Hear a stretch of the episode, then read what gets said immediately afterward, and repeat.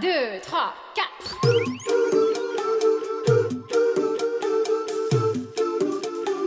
“道理我都懂”。就是想胡来，大家好，欢迎来到不许胡来，我是野人。我是来爷。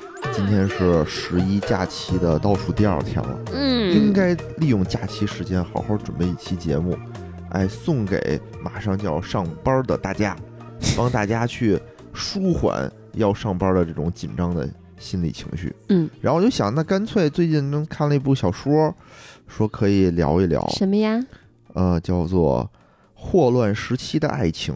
嚯，哎，我想想，就高我端们大聊小气说上，档次。虽然看了很多小说，但不能逮什么聊什么，对吧？咱们还是一个聚焦于情感的电台。嗯，那得聊点跟爱情相关的事儿。哎，我觉得这部小说很贴切，嗯，但是，呢，这种大作，说实话，啊准备起来很麻烦。对，哎，我们就打算以这种，呃，评书的方式， 老评书的方式慢慢讲。它不是说这不是一个书评啊，我是嗯想把这里面的故事一点一点给大家讲一讲。嗯，所以我们可能这个会做一个系列。对这，样的好处呢，就是说省得老想话题；坏处呢，就是不知道什么时候能更 完，就是太难了。我作为旁边看他准备的人，确实是准备时间很长。稿儿这刚第一期刚开个头，然后稿的字数就简直了，有一万字吗？没有没有没有，六千多字，六千多字。六千多字。嗯，对，而且这个呢，也不敢在这个钱粮胡同上同步更新。为啥？为什么？就是如果更新，大家一定会催我去更《耶路撒冷三千年》，你也有钱粮的听众在这边听，不许胡来。就是他们挖会的发现坑有点多。他们会发现你竟然在更这个系列，又开了一个坑，然后不更钱粮努力一定要把这个系列更完。啊，一定要更真完。的，哎，真的挺难，因为这本书特别好，我是觉得嗯特别好，我推荐大家去看原著。为什么呢？因为这个加西亚马尔克斯啊，他的文笔非常的有意思，嗯，他很有特色。我呢，也只是说摘着里面有意思的点给大家讲。我讲呢，也是用我自己的语言给大家讲，你体会不到那个书里头作者的那个风趣幽默嗯和他的文笔。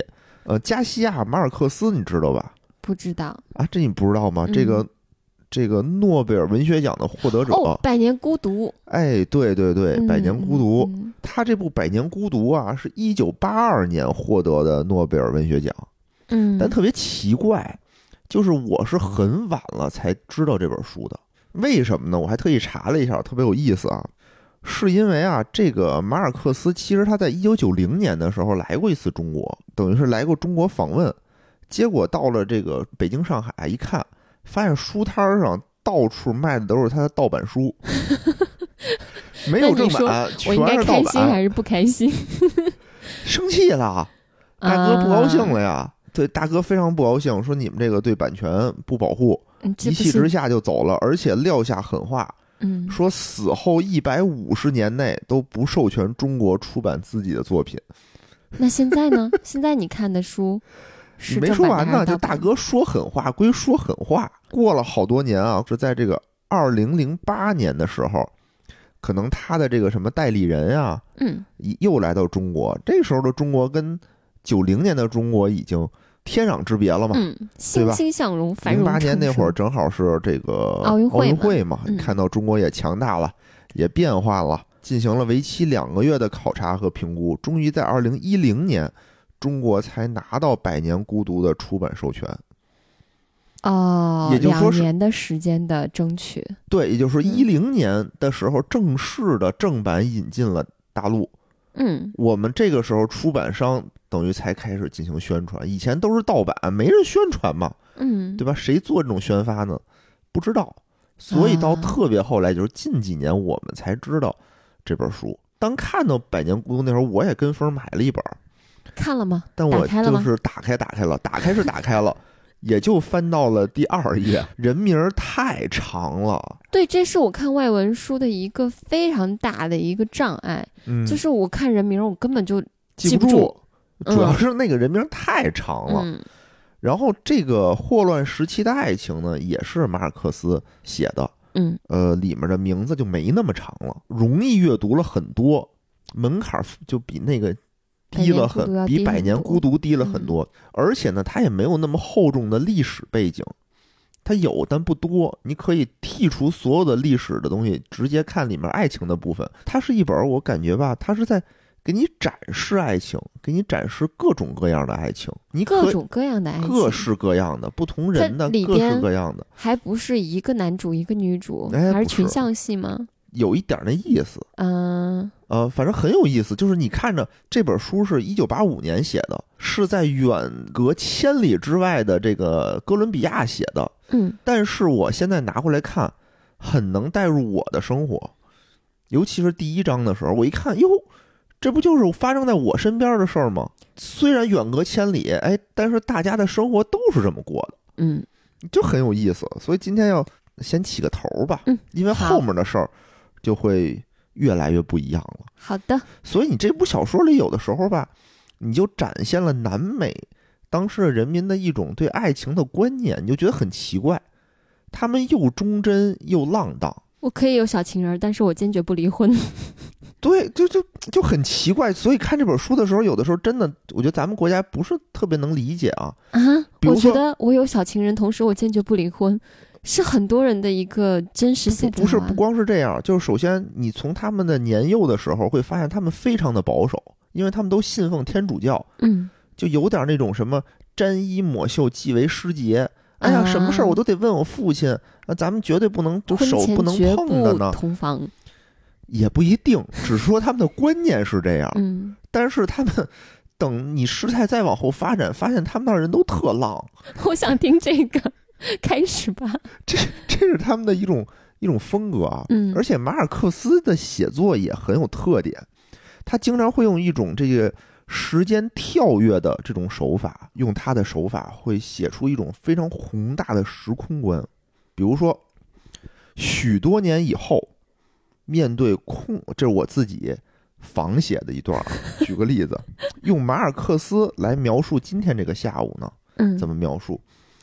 就是说，许多年以后，哎，面对空荡的客厅，第一天退休的野人将会回想起来也吵吵嚷嚷，一边要减肥，一边下单买冰激凌的那个遥远的下午。那是一个国庆节假期的最后一天，网上充斥着对上班的恐惧。呜、呱唧呱唧，你看，他先把时间跳到多年以以后，嗯然后呢，再把时间拨回许多年以前，嗯嗯，他就会做这么一个闪回，告诉你整个这个故事的时间跨度很长。嗯好，我们就要正式开始聊这个故事啊。发生在十九世纪八十年代至二十世纪三十年代的拉丁美洲加勒比海沿岸，嗯这一段的历史对整个南美洲的人民来说也是非常的跌宕起伏。具体可以去看《百年孤独》和网上的一些评论，什么香蕉战争啊，什么等等这些东西。哦，战争年代是吗？嗯，它其实不是战争年代，它是被作为就是美洲、欧洲人民剥削的一个后花园儿，啊，就是相当于南美为什么后被来奴役的嗯年代，被奴役的那个年代。所以马尔克斯一直说我写的不是魔幻现实主义，嗯，我写的就是现实主义。对，这都嗯是血淋淋的现实。嗯，哥伦比亚怎么从一个非常富强的国家一下儿就一落千丈的这个过程？然后我们介绍一下男女主啊，男主之一。大后宫，对，胡维纳尔·乌尔比诺医生，这个医生啊，当时是在这个城里是非常的名名声字太显长赫，了，我们给他起个小名儿吧，就叫乌尔比诺医生吧，好，就叫乌尔比诺医生。这个嗯名声显赫，在这个城里头，嗯他呢是本城贵族的后裔，从巴黎学医归来。这个城市当年是有霍霍乱时期的爱情嘛，嗯就是之前有霍乱，啊，而他的到来是他用他在这个巴黎所学的知识，是终止了这个城里的最后一次霍乱。大英雄哎，大英雄嗯上一次霍乱的时候，整个城里死了四分之一的人，包括他的父亲。这次因为他来，就等于他就终止了这个霍乱，他就给他治好了。嗯你可以把它当做这个，就是那个时代的钟南山。哎呦，很厉害！这首先大哥长得也特帅，嗯而且有钱有爱心，要名声有名声，要钱有钱啊。嗯他把这个钱拿出去都给捐了，捐了一个什么医学协会，致力改善整个城里的这个卫生安全的这个、嗯这个环境，最杰出的人士之一，全民在握，还长得帅，这是他。嗯然后我们的女主呢，你看刚才这是男主之一，这是唯一的女主，费尔明娜·达萨，她呢是来自于一个单身家庭，母亲早逝，父亲是一个暴发户。费尔明娜呢勇敢独立，非常的有个性，而且非常的漂亮。嗯哎，用这个乌尔比诺医生的话说，这个费尔明娜有一个看起来就像一头小母鹿，哦，懵懵懂懂，生机勃勃，生机勃勃，嗯对吧？身材很好，而且好动的这么一种性格，啊而且很独立。嗯这个小母鹿的形容就让人觉得很有意思，一听你就能明白，但你又说不上来嗯到底是什么的这种感觉。而且呢，一上来的时候，这两个男女主啊，都已经到了耄耋之年啊啊。这个男主乌尔比诺医生登场是八十一岁，我们的这个费尔明娜登场是七十二岁。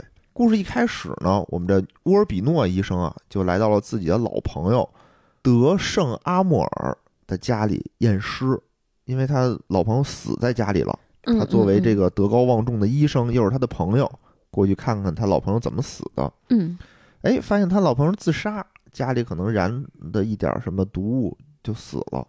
这个事情让这个医生啊非常的震惊，因为在他的眼里，他的这个朋友是一个特别开朗的一个圣人一样的存在。哦，我绝不会自杀，对，因为他们两个是通过这个下棋认识的，嗯，所以两个人志趣相投，经常会下棋、看电影儿。这个人呢，比他年轻二十多岁，死了，而且呢，他很疑惑。一方面是说他们都有共同的信仰，在天主教这块儿是不允许自杀的嗯。对，第二方面呢，就是他发现屋里有一个棋盘，这个棋盘啊没有下完。他说：“我这个老朋友下棋永远是要下完的，不下完他什么事儿都不会打断他。嗯他怎么会这盘棋没下完他就死了呢？”啊， 看到这儿的时候，我觉得哟，难道这是一部推理小说？对，这开头很有那味儿，很有那味儿是吧？嗯就是这个开头写的也非常的长，他交代了很多事儿，但是呢，他就看到了一封他老朋友写的一封类似于遗书的信，是交给他的。嗯，他看完了以后就更震惊了，因为他发现了他朋友一直隐藏着的一个更大的秘密，嗯就他并不像他表现出来的那么高兴。表面上啊，他是一个双腿残疾、喜欢下棋、爱看电影的一个儿童摄影师。嗯，信里写着说，在认识他之前，其实他是一个死刑犯，他是一个哦越狱逃出来的人，对吧？他越狱出来的时候还吃过人 肉，就是他有作为朋友不为人知的一面儿，嗯，而且他还有一个秘密的情人。该不会就是女主吧？嗯，不是不是， 这个老头儿非常震惊，说，意思就是咱俩都是这么好的朋友，铁哥们儿，你怎么还有这么多秘密瞒着我？这信里的形象跟之前男主描述的形象完就全完不一全样，不一样。嗯，对，所以就是男主怎么说呢？医生就是又震惊又沮丧。嗯震惊是他怎么是这样的一个人，沮丧的是为什么我们这么好的朋友你不告诉我，为什么你死了才跟我说？嗯，然后呢，他就是忍不住自己的这个好奇心啊，就拿着信就去找他的那个秘密的情人去了。那个情人说，他自杀这件事儿我知道，而且嗯就是他自杀的时候那盘棋是我跟他下的，这什么意思呢？是我跟他下的。他说，因为这个人他太痛苦了，用我啊们现在的话说，我感觉就是他有抑郁症了。嗯这种痛苦已经伴随了他十一个月。说中间我也想和他分担这种痛苦，但我确实分担不了。医生就很震惊啊，说你们有困难，你为什么不早跟我们说呀？你跟我们说，也许我能帮助他，对吧？嗯而且你是什么痛苦让他这么痛苦呢？然后这个女的就说说她的痛苦来源于她的衰老，他接受不了自己要老了这件事儿。我也接受不了。他说，因为他自杀的那一天正好是他六十岁过生日的那一天，嗯，他接受不了自己变老，所以这件事儿从五十九岁开始，这件事又折磨着这个男的。然后这个这个女的又说：“说我看他这么痛苦，我出于爱他，我觉得我应该帮助他完成他这件事儿。就是我如果告诉你们，你们肯定会劝他，你们肯定会管。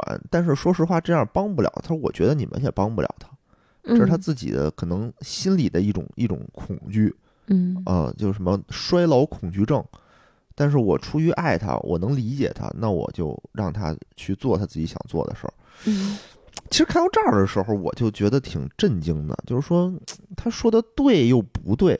比如说我们现在，比如说我或者是你得了绝症，得了一个知道治不好的病，打算要自杀的时候，我们会不会看着对方去死呢？我不太能，我不行。嗯，衰老这个当然很很离谱啊，这个理由。但如果这个绝症真的让你痛不欲生，就是每天生活的特别煎熬的话，我不知道，我现在嗯也因为因为不我知道该怎么选我。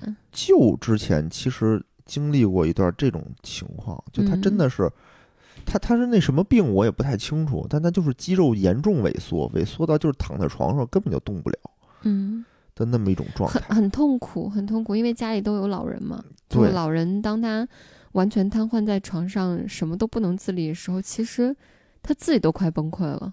是你说的他活活再活一天又一天，意义在哪儿呢？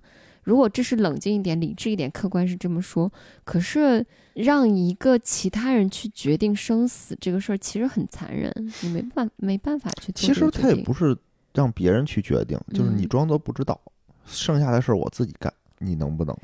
不知道，如果我有这一天的话，我希望你也能像这个人一样，就尊重我的选择。就如果说你真的是躺在床上，真的痛苦成那个样子的话，我现在想想，我可能会尊重你的选择。嗯，这就是很很就难的一点。我虽然没有一点办法看着，嗯但我可能会不阻拦吧。嗯你呢？嗯，到时候再商量吧。如果我是躺在那个床上那个人，可能我也觉得我多活一天都是痛苦一天吧。嗯，所以对于这种衰老恐惧症，但是衰老恐惧症这个很离谱，嗯你如果是因为衰老要自杀，我是非常不能接受的。我觉得那会儿没有，就现在我们知道这可能是一种心理问题。嗯，我觉得就是他的这个朋友可能是得了一些抑郁症类似的类似的病，但那会儿不懂，对，对吧？嗯然后医生呢，就是看完这个情人以后呢，就回家了，因为整个这一天啊，他非常的忙碌，上午验完尸，中午还要参加他的一个徒弟二十五周年行医的一个纪念会，嗯晚上还要参加他这个朋友的葬礼。你想，乌尔比诺医生已经八十二、八十一岁了，岁数也不小好了，哦大二十一岁呢，对，所以他就是想回家呀、啊赶紧休息休息，睡一觉。嗯然后呢，赶紧下午的时候去参加自己徒弟的这个庆典。嗯，结果发现这个家里啊乱糟糟的，根本没法休息。为什为么？什么呢？就是仆人正在努力的抓他们家有一只鹦鹉，这只鹦鹉特别厉害，在他们家有着超然的地位，嗯因为他们家只有两只宠物，一个鹦鹉，一个龟。嗯鹦鹉呢，是因为它能说会道，而且是乌尔比诺医生亲自训练，教它说话，教它唱歌，都是乌尔比诺医生亲自上阵。这在他们家连他的孩子都没有享受过的待遇，就是乌尔比诺医生非常喜欢这只鹦鹉，嗯这是但是鹦鹉来回乱飞啊，仆人就会到处抓这个鹦鹉。这个鹦鹉很聪明啊，它唱歌它不仅能唱一个音调，比如你在放男高音，它就跟着男高音唱。嗯，你放女高音，它又跟着女高音唱。他还能变得变换男女生呢，哎，对，它能变换男女生，它还能学狗叫。嚯，比如说有贼进家门，它又学那个狗跟那儿叫，还叫又来贼啦，来贼啦。我觉得咱也可以养一只，但是吧，这个鹦鹉就是说，它虽然很聪明，但是呢，它什么时候说话，什么时候唱歌不受人控制，就它想唱就唱，它想说就说。嗯，说有一次啊，这个共和国的总统带着全体内阁部长来到医生的家里，特意来看这只鹦鹉。然后医生想尽一切办法，这个鹦鹉就是根本就不张嘴，根本就不张嘴，不为权贵折哎，腰不。为权贵，就是我不想唱歌，现在就不唱。嗯，有的时候呢，这个鹦鹉就会跳上这个树枝的枝头，大喊一些反动口号。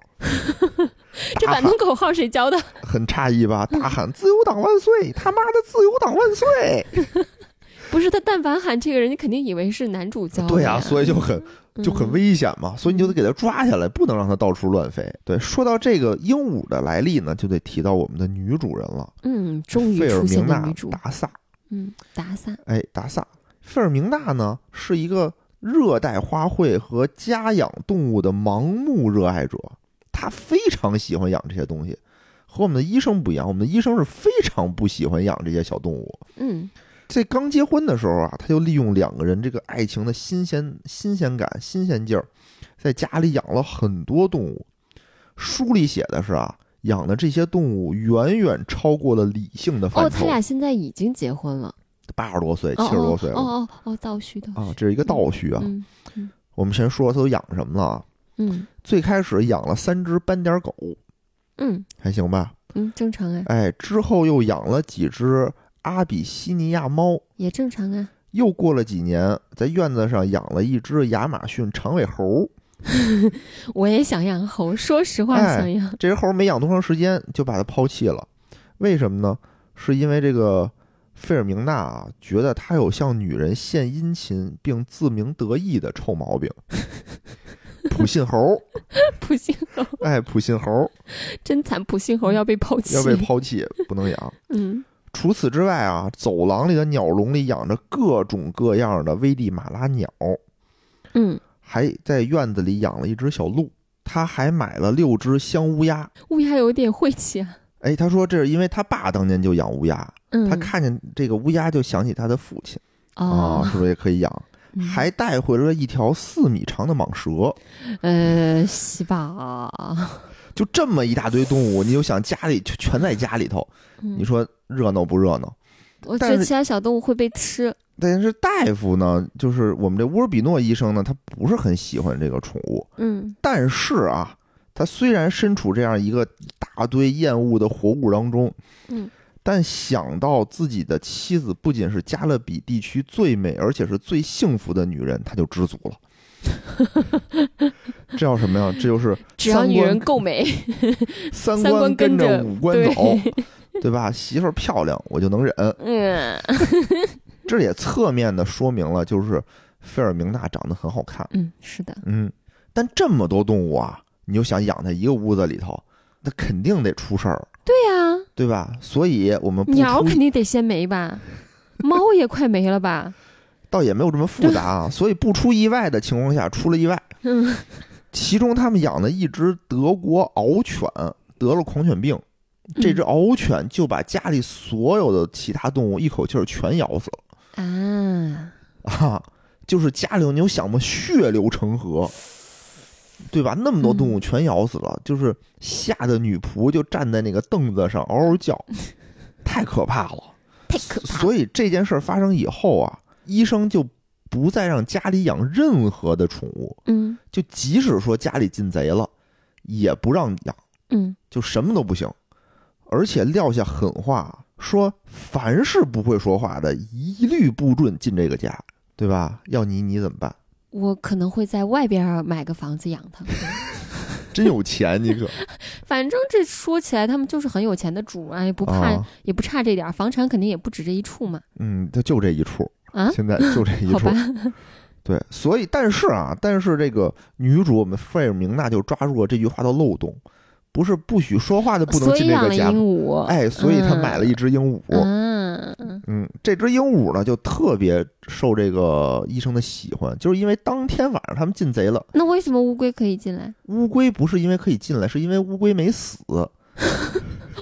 大狼狗没把乌龟咬死， 乌龟锁起来了。乌龟缩起来了，然后就是它没有在家里没有什么存在感，在家里它就跟一块石头一样，所以没有人管它。嗯你说它是宠物或者它不是宠物都无所谓。嗯有一天晚上又进贼了，就是我们这只大鹦鹉就一边学狗叫一边喊来贼啦来贼啦， 所以乌尔比诺医生就是特别喜欢它。嗯，而且呢，我们这个医生啊跟费尔明娜两个人的关系非常好，现在他们不都七八十岁了吗？他们嗯刚过完两个人的这个金婚，非常的恩爱。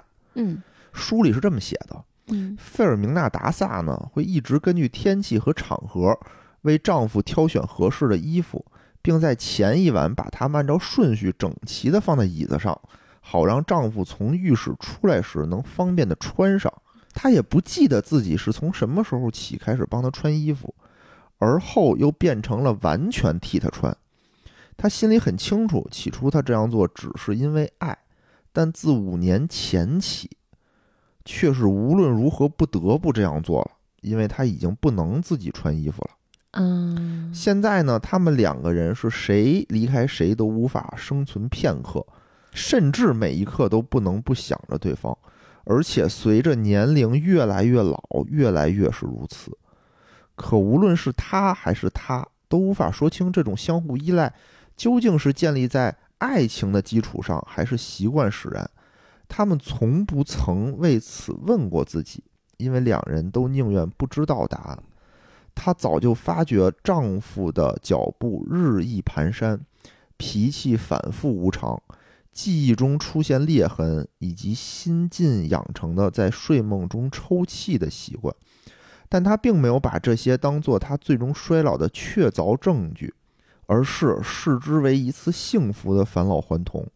她把它当做一个老小孩儿，而非一个难以伺候的老人。这种自欺欺人对两人来说，或许都是一种上天的恩赐，因为这让他们避免了相互同情。这段话我感觉就是我无法总结它，因为它写的太好了。这就是我能想到的，有一句歌词儿吗？嗯我能想到最浪漫的事就是和你一一起慢慢变老。哎，对，就是这种状态。有的时候我们看两个老人在一起，大家互相吵啊、骂呀，也是一种状态。但是他们这种互相照顾，而嗯不把对方当做老人这种状态，我觉得这个是一个非常幸福的爱情的典范。这真的就是这一段话就已经是他们一起生活最后一天的一个状态了。哦，这是他们离世前的最后一天最了，后一天的一个状态，就是很恩爱的一种状态。嗯，但即使这么恩爱，有的时候我在想啊，什么是真正的恩爱的夫妻？什么状态是我们能拥有的幸福的样子？嗯我觉得这种状态，就是我们如果晚年能到达这种情况，就已经很幸福了，嗯，对吧？这这这，我反而觉得是可能是大部分夫妻的状态，我周围没有，我周围的夫妻都是吵吵闹闹，是吗？嗯，因为已经是七老八十了，吵不动了。那个时候，嗯大部分真的都是吵不这样动也啊会吵， 好吧？ 我身边还是这种老人比较多。是吧？嗯我是觉得啊，这是已经是一个非常幸福的典范的一个状态了。嗯但即使这么恩爱的夫妻，他们中间也会有吵闹的情况。嗯，肯定的哎呀。比如说，第一件事儿啊，他这书里举了几个例子，这每个例子我觉得都特有特点。嗯第一个例子就是早上起床的问题。书里写啊，费尔明娜·达萨没有人比她的睡姿更优雅，一只手搭在前额上，像一幅舞蹈的素描。但是，若有人打扰了她将醒未醒时浅浅的睡意，她就比任何人都凶悍。她会大声喊：“这个家里最倒霉的事儿就是从来不让人好好睡觉。”嗯，是 的，是的，说的就是我。 看到这这家儿我里就特最别倒逗霉。的事儿就是从来不让人好好睡 觉。每天我起床的时候，来也都会特别有怨念的，要把我轰出去。 我觉得我真起床气就是被你给带出来的。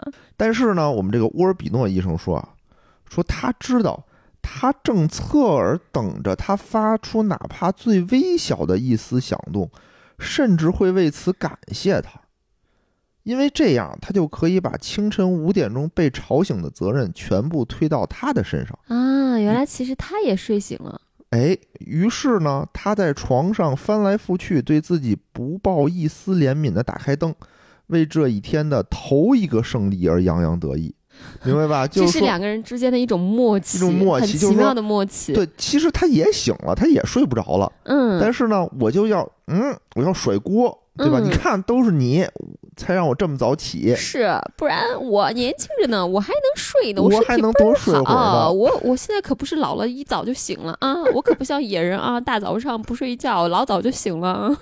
哎，这种这种东西，书里写着啊，说实际上这是两个人之间的一种游戏，神秘而又邪恶。但也正因为如此，他们才能重新振奋起来。啊，这是居家爱情的众多危险型快乐的一种。我觉得这有点什么，这就是甩锅的乐趣。我们俩其实都有，我有的时候甩锅，这个就是你不用生气，这个有的时候它是一种小乐趣。哎你这个甩锅可不是哦，你是骨子里边的就想甩锅哦。这这种乐趣很有意思，但有的时候呢，就容易玩着玩着就容易玩急了。比如说有一次啊，这个沃尔比诺医生洗澡， 嗯洗完澡出来的时候就说：“哎呀，差不多有一个礼拜我就没看见有香皂了。”他就嗯抱怨那个澡堂子里没有香皂了。啊，费尔明娜呢想起来，哟，确实是这一天我没搁香皂，前天我就想搁，我忘了；昨天我也想搁，我又忘了。忘了一个星期。但是我忘的不是一个星期，嗯，顶多三天。但是他夸大到了哎一周。但是乌尔比诺说一星期，这就是夸大了我的错误。嗯虽然我有错，但我错没那么大。他这就是为了羞辱我，他这就是为了找事儿，是不可原谅的。所以他呢，就是用了一种方法叫以守为攻。嗯哎，就先头说说，我这几天可天天洗澡，我一直都有香皂。这不是撒谎吗？哎，俩人就吵啊，说这这嗯么多天没有香皂，那人说前几天就有啊，这不肯定不是一礼拜啊，嗯越吵越凶，越吵越凶。最后医生就说：“那好，咱也别吵了，我也吵不过你，我搬出去，找一个理由搬出去住去了，住医生宿舍去了。嗯虽然是搬出去住，但他也没说我出去我不回来，嗯，对啊、这事儿不就大了吗？每天还回来一下，每天出诊前我回来换衣服，好像走了，我又好像没走。”嗯，我好像生气了，我好像没那么生气的一种状态。好难受啊。就是有一种，哎，你过来道个歉，咱这事儿就过去了。嗯我我就是找这么个借口，我天天回家来晃悠晃悠，就给你一个台阶儿，哎给你个给台你一阶个儿。机会，让你给我等你给我道歉。对，接下来这个状态持续了三个月，嗯就是两个人说起这个事儿来就没有任何可以挽回的余地。虽然每次他们也试图解决这件事儿啊，但一讨论就吵，一讨论又吵，嗯，而且越吵越严重。这么小一件事儿吵这么久，哎，对，乌尔比诺是说，哎，如果他不承认他说了谎，他就不 回来。费尔明娜呢说，如果他不承认他是为了折磨他，那你就别回 来。意思就是你不道歉，你就没得谈。嗯，谁都不承认自己有都错，在等对方先服软儿。对。而且这个他们不都是基督徒嘛？嗯最后啊，这个乌尔比诺医生说说，要不然这样，咱们去大主教那儿，咱们当着上帝的面忏悔，咱们当着上帝发誓， 哎，让大主教看到底有没有香皂。多严重的事儿呀！一说到这儿，我们这个费尔明娜急了，说去他妈的大主教冒犯啊！他说到说出这句话来的时候吧，他又觉得哟不对，我，我怎么能这么说话呢？哎，我怎么错能这了么，说话 呢？但是他绝不能承认自己的错误。那怎么办？他要继续先发制人，那怎么办？说不说了，你再不承认错误，我搬走，你也别搬走了，我走，哎，我回娘家，我回我爸的老房子那儿住去，谁行不搬得行远谁就胜了。对对吧？这个时候，这个医生啊，有点儿有点儿那什么了，说我出去吧，经常出去还行，嗯对吧？当时那个时代，女主要搬出去的话，那邻里得怎么看呀？嗯，那肯定得说串闲话嘛，嗯就是说，哎呀，那算了，各让一步，我也不出去了，你也别出去了。这样啊，咱俩分房睡，咱俩分房睡，你睡这个主卧，我睡次卧，这样嗯行了吧？但是到现在为止，医生拒绝承认说这个、呃澡堂子里头有香皂，他觉得承认这件事儿就是对真理的亵渎。 我要维持真理，我要坚持真理。好搞笑，但是真的就是每一个平凡夫妻，好像经常出现这种叫死理儿的这种情况，哎，还蛮多的。对，但你说这个抬头不见低头见的时候，总会要有一些那说话的时候啊，比如吃饭，嗯大家都在一桌上吃饭，你不说话多尴尬呀！是啊他们怎么办呢？让孩子传话，跟你妈 说，哎，明儿吃什么？明天我想吃这个了。说好孩幼子也没稚啊看出来， 对，八十多岁了，还跟小孩儿一样这是他们之前的事儿，啊啊！之前发生的事儿。他这个顺序、时间顺序没搞明白，哎，不用搞明白，很复杂嗯，啊。他就是刚才我说的那种时间穿插、时间倒叙。你看我是怎么说到这件事儿上的呢？我是通过鹦鹉，啊，哎，我怎么说到鹦鹉呢？我是通过什么我也忘了。嗯，所以整体他书的脉络就是这样。你看起来，你看的时候很开心，嗯，但你想把它总结起来的时候，你就会发现很复 杂，因为很乱。嗯，这是他们之前发生的一些小事儿啊。嗯最后这件事儿怎么解决的呢？就是突然间有一天，我们的乌尔比诺医生啊，睡次卧睡得不太舒服，看着主卧那张非常舒适柔软的祖传羽毛床，嗯，特别舒适，特别舒服。他洗完澡以后就躺在床上看书，嗯看完书就睡着了。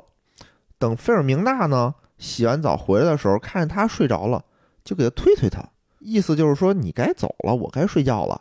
之前也有过这种情况，嗯我感觉啊，医生可能就是说，哎呀，你要不推我，今天我就睡这儿就完了。但对啊每次这个费尔明娜都不给他这个面子，都是让他赶紧走，你赶紧睡觉去。嗯这次医生就是说我不走了，行吧，你就把我留在这儿吧，我承认浴室里头有肥皂，行了 吧？哎，最后以我们这个乌尔比诺医生的投降而告终。嗯嗯嗯我看底下书评特别有意思， 嗯，说你图什么呀？我就图个床， 我能好好睡一张床不行吗？不是，就是说你这么晚投降图什么？你啊早认错不得对呀了吗？对吧？对呀，哎，真理有的时候不是那么重要，也家不是是说我认了错我就输了，真理就不属于我了。现在往往先认错的人反而显得更有气度，对吧？咱格局更高更大，是吧我？记得那我会每儿次我都自我自我就是打打打打 Q 精神，啊打打我每次都来也是对心想老野人惹我生气的时候，我就忍着我的怒火，哎呀安抚他，然后我就心想，凭什么每次都是我去哄他呢？我后来一想，嗯，他是个小孩儿，屁事儿不懂，我这格局是吧？我包容一点，我瞬间就觉得，嗯，我做的很对，嗯。我作为一个成熟大人，我就应该这样子，我赢了。 厉害厉害厉害厉害厉害！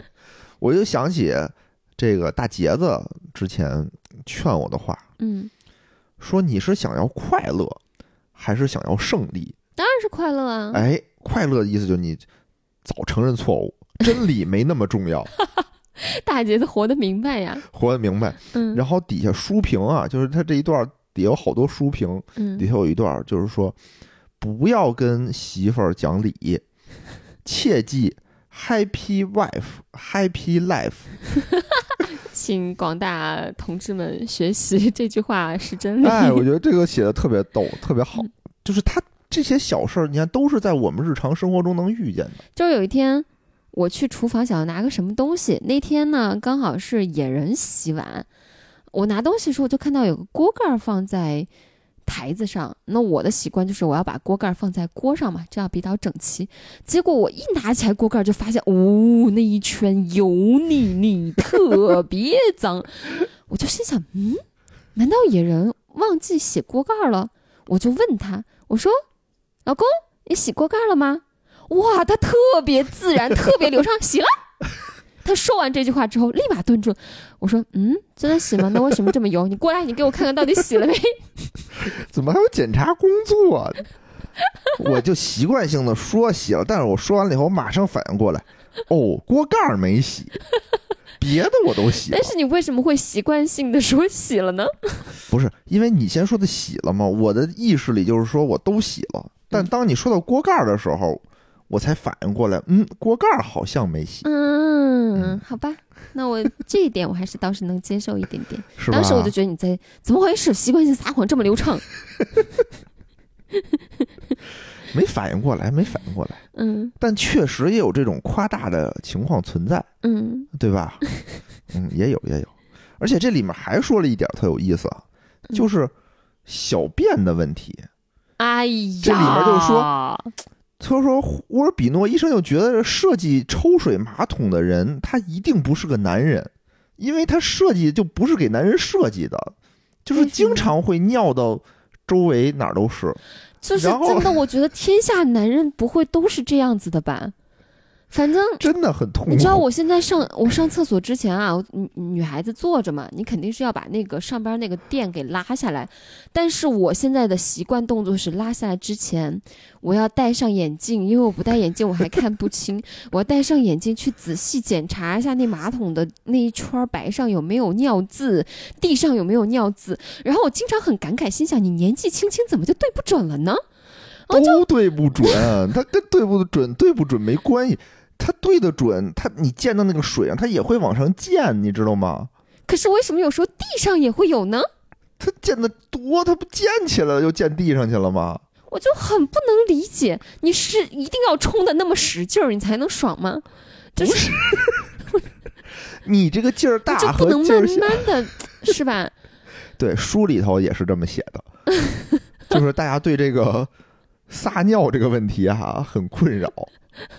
对，所以我现在就在那个我们家台洗衣机上面，洗衣机在马桶旁边嘛，刚好台子上可以放一些东西，我专门放了一个消毒湿巾，我还专门买了个消毒喷雾，就是为了我每每天次上厕所之前我要喷一喷，擦一擦。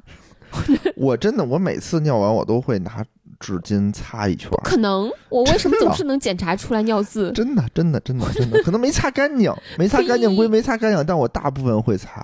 有的时候我懒得擦，我也采取了和这个沃尔比诺医生同样的方法，什么？就是坐着尿。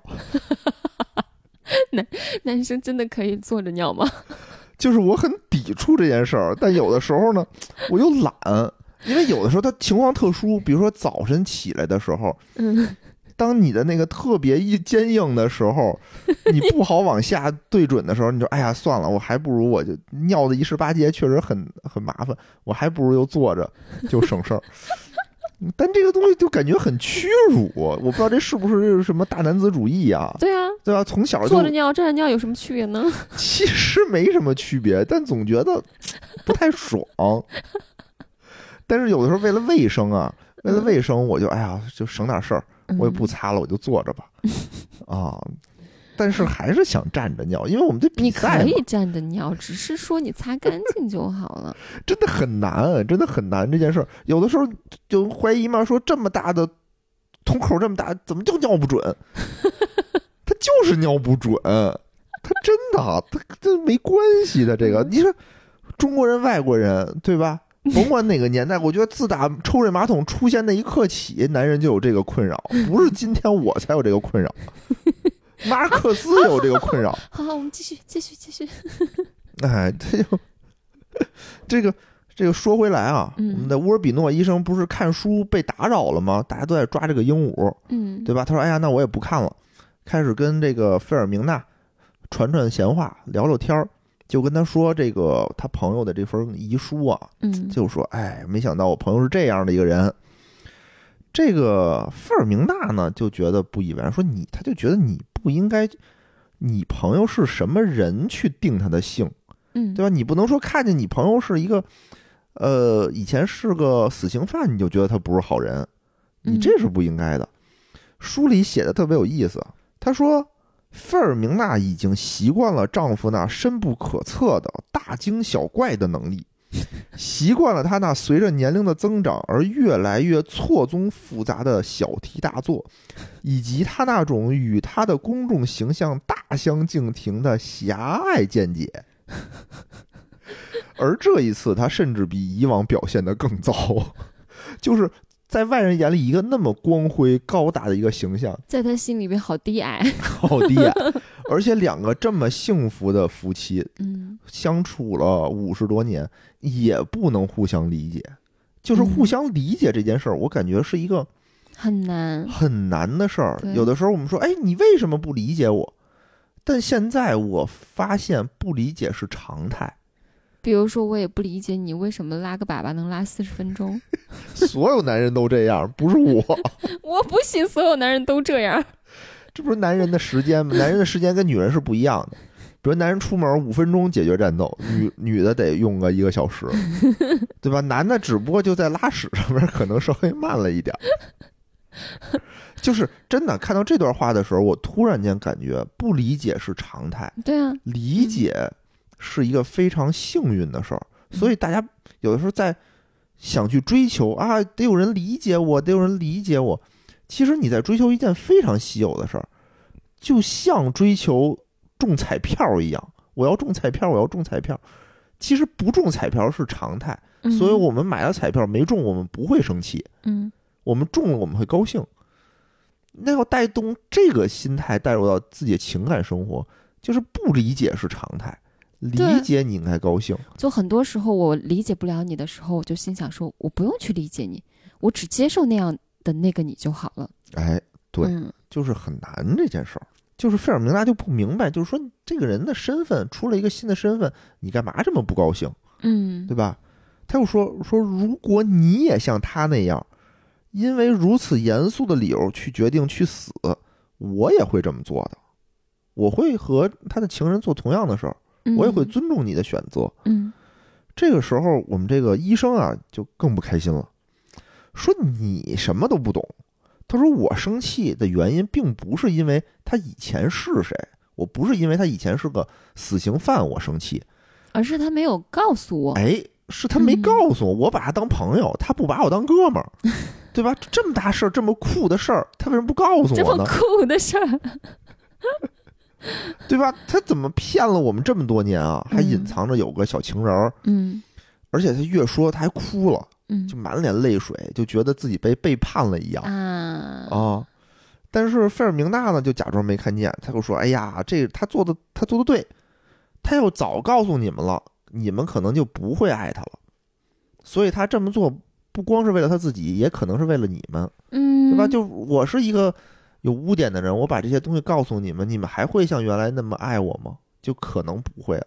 哦，他们两个人角色反过来了，好像现实中是大部分女性觉女性更感性一些。哎，我在为了一个朋友的这样这种不信任我的这种背刺感难过的时候，另外一个人正竟然跟我讲 道理，你竟然不能理解、不能接受，你怎么这么狭隘、这么低矮？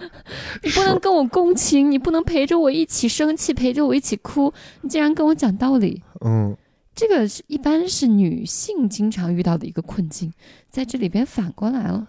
对，我觉得很有意思，就两个人还是会为这种事儿争争吵吵，就说明嗯这种事儿也是一个常态。嗯是啊一，方讲道理，一方要同情，对吧？这个、嗯这个医生这个时候哭，我觉得更有一种是博得同情的一种感觉。你应该同情我，我被骗了这 么惨，其实也没多惨，嗯对吧？然后呢，两个人就去参加他们徒弟的这个庆典仪式了。嗯参加到一半儿的过程当中啊，突然间有人过来说：“说医生，你赶紧回家看看吧，你们家着火了。”嗯 又出事儿啊了。。然后这个费尔明娜说说没事儿，别着急。说虽然救火队去了，但是是我叫的，嗯我叫去是帮咱家抓鹦鹉的，鹦鹉还在外面飞 呢，得叫救火队过来帮咱家抓这鹦鹉。那不应该先救火吗？没着火，就他们为什么觉得着火了？是因为看见有救火队往他们家开，所以啊觉得他着火了。啊啊啊啊其实没着火。嗯嗯他说：“那咱们也回家看看吧。”嗯，结果到家一看，哎呦，发现这个家里跟着了火差不多。这个消防队呀、怎么抓鹦鹉啊？就拿那个高压水枪冲，鹦鹉在哪儿就冲哪儿。他们想把那个鹦鹉给打下来，啊，结果那岂不是很多东西都要被的给冲下来摔碎了？对啊，结果打不着，结果就把树上的什么花儿啊、叶子全冲下来了，然后嗯高压水枪还把玻璃冲掉了。哟，这个水直接冲到屋里，把什么画儿什么的、杯子、碗儿、盘儿就全都给冲得一塌糊涂。这消防队很不靠谱呀、哎，这个消防队也是乌尔比诺医生主张建立的，原来就是一个非常简陋的一个队伍，后来呢是在他的号召下，这个募捐了整个的消防基金，组建了现在这支消防队，而且还教导他们，就是说你们不光要救火，你们很多紧急事件也要冲锋陷阵。嗯说这是从欧洲那边传过来的一个传统，其实我们这边也这样嘛，嗯，是对？吧？然后就有的时候我觉得为抓什么猫、抓狗、猫抓狗嗯好多事儿其实都找他们，就是广义上的救火，不是狭义上的酒火了。嗯嗯，然后弄得一团糟嘛，一团糟说：“哎呀，说算了算了，那你们撤吧，谢谢你们，你们也挺辛苦的，你们撤吧，我们自己弄吧。”消防队走了以后，乌尔比诺医生就开始八十多岁了，在屋里说实在受不了了，我得跟屋里歇会儿，嗯在屋里看书。看着看着书呢，突然听见耳边鹦鹉的叫声，皇家小鹦鹉，皇家小鹦鹉。他转头一看啊，发现这个鹦鹉就就站在他们家芒果树最低的那个枝儿上。嗯，他看见这个鹦鹉就急了，说：“你这个不要脸的玩意儿你不要脸的玩意！”哎，这个鹦鹉也回骂：“你个才不要脸的玩意儿！对，差不多就是你这个意思。医生说：“我得今儿必须得抓着你。嗯”下楼一看啊，他虽然在站在最低的那个树枝儿上，但他也不是能够着的。嗯这个医生又搬了一把梯子，觉得我上去踩两步，我应该就能够着。结果他往上走一步呢，这个鹦鹉也摔了往上走一步。嗯当他走到最高层的时候，刚要抓着这个鹦鹉，结果他们的一个老女仆出现了。嗯看到这个场景的时候吓坏了，说：“医生，你怎么登这么高啊？你这摔死你啊啪就真摔死了！”。医生一手抓着鹦鹉，一手脚上打滑，就摔倒在了水泥地上，嗯，享年八十一岁。中全剧终，全文中没有？啊，你听着呀、然后我们的费尔明娜这时候在厨房做饭呢，嗯出来一看，看见躺在水泥地上的这个老公的时候，嗯就傻了。医生呢，看见费尔明娜的时候，用尽自己最后的一口气儿对她说：“只有上帝知道我有多爱你。嗯，有点”感动。嗯其实他真的很爱很爱他的妻子，而我们的费尔明娜呢，看见自己心爱的老头儿在这个水泥地上垂死挣扎啊，嗯他就是忽然的这么大事的时候，嗯他已经不知道该怎么办了，他内心就是想说：“你再给我留一口气儿，让我告诉你，我也我也很很爱爱你。嗯咱们中间虽然发生过很多事情，发生过争吵，但是没事儿，我是非常爱你的。嗯但是没有这个时间了，他想歇斯底里，想愤怒，但他发泄不出来。这个时候，他就开始控制自己，把这些东西全都控制住。就是说，一个人突然间撒手人寰了的时候，另一个人就这个时候就要撑起所有场面来了。嗯他要开始想着怎么下葬，怎么举行葬礼。嗯这个时候呢，全程为乌尔比诺医生的逝世还敲起了钟。整体来说是隆重且不失体面的，而且当地呀、在南美洲那块儿特别热，这个尸体在家搁一天，第二天就有味儿了，所以只能往里搁花儿去遮那么一股尸体的味道。嗯第二天中午把这个抬走下葬之后还没完事儿，回来呢要设灵堂接待过来吊唁的这个宾客。宾客来了以后，基本上都是鞠躬见一面就走了，嗯，说这个节哀啊什么的，好好休息啊之类的。当送走完所有宾客，费尔明娜终于要关上门休息一会儿的时候，转头一看，发现哎，屋里还有一个人，还有一个老头儿。这个人呢是他的一个老朋友，嗯但是很多很多年没有见过了。这个人啊，叫佛罗伦蒂诺·阿里萨啊，我们就叫他阿里萨吧。这个人呢，是我们另一个男主角。是他们俩之前好过，还是说你听着啊，你听着啊，他刚要对他表示感谢，说感谢您来参加我老公的葬礼嗯的时候，只见啊，阿里萨把礼帽从脑头上摘下来，放在胸前，非常庄重的跟他说：“费尔明娜，这个机会我已经等了半个多世纪了，就是为了能再一次向您重申我对您永恒的忠诚和不渝的爱情。”我的天呐， 我觉得你很不礼貌吧？这在人家老公葬礼上哎，对啊，虽然说好像半个世纪，听起来很痴情。看到这儿的时候我都傻了，你知道吗？我说哪儿来这么一位啊？对啊，而且很啊脑唐子不太突聪啊，明吧？很唐突啊，很不礼貌。嗯对啊，虽然说啊，虽然说说我们忘记一段感情的最好的方法是时间和开启一段新的感 情，但这也太快对了。呀、所以费尔明娜这会儿就急了，嗯，就说你这意思就是你他妈给我滚！你他妈什么东西啊？敢在我这个老公的刚下葬的这一天，嗯，你就过来跟我说这些什么乱七八糟的话，对呀、我再也不要见到你，你给我滚！嗯把他轰走了以后，费尔明娜关上门，上好锁，听人确实走远了的时候，她再也控制不住自己了，就坐在在空荡的客厅里啊，嚎啕大哭。嗯她就把她压抑这几天压抑的所有情绪，只有在这个没有人的时候才能爆发出来，嗯，因为有人的时候，她得绷着对这种我要撑起门面，得撑起来，对吧？嗯现在没有人了，他就一股脑的全都发泄出来了。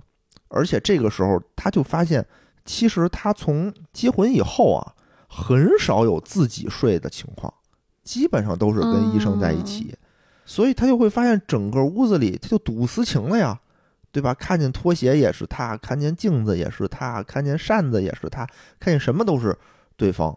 嗯，看哪怕看见那张床，他都觉得我睡这一半儿，那一半儿以后没有人了，就很伤感。他即使是一张床，他也不会自己睡中间儿，他还是自己睡他自己另外那一半儿。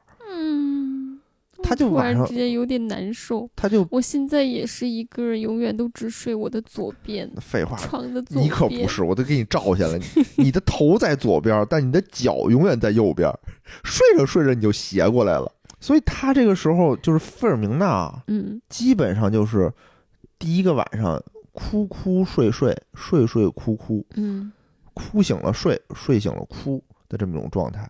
到第二天早晨的时候，他又是擦着眼泪儿醒的，嗯但是他惊奇的发现，这一晚上他想的更多的不是她的老公，而是阿里萨。我的妈呀！所以这个人到底是谁？哎，是我们的另一个男主角。他们之前发生了什么事儿？我们下回再说。我不想听了， 我不能接受，你不我不能接什受么？这个设定。你不能接受什么设定？哎，我老公才刚死，哎，第二个男人就出现了，我还一晚上都在想那个男人。你可能从道义上讲，你不应该想他，但有的时候你的我觉想得，从情理上也不应该想啊，但有的时候你的思想是控制不住的。我不能接受，我也不能理解，生气。当然了，他们中间人家临死之前说最后一句话，你不知道我有多么爱你，然后结果这这你你给我开头给我开到这儿给我停了，气死我了。因为后面就是非常非常长的一个展开了，我们要介绍阿里萨是谁，他们两个中间发生了什么事儿，他们俩是怎么认识的，所以等等阿里等等萨才是真爱。嗯，我觉得都是真爱，我觉得都是。之后我们下期再讲，反正我多少能理解一点，我能理解一点， 不是渣男。 我知道这样不对，但有的时候你的思想是控制不住 的。嗯，思想爱开小车的男人，好，这个故事到此结束。 没有下一集了。 想那个知道为什么的，大家欢迎大家去看原著。 好，下面我要安抚 来也，那今天就到这里吧今，天就到这里吧，拜拜。拜拜。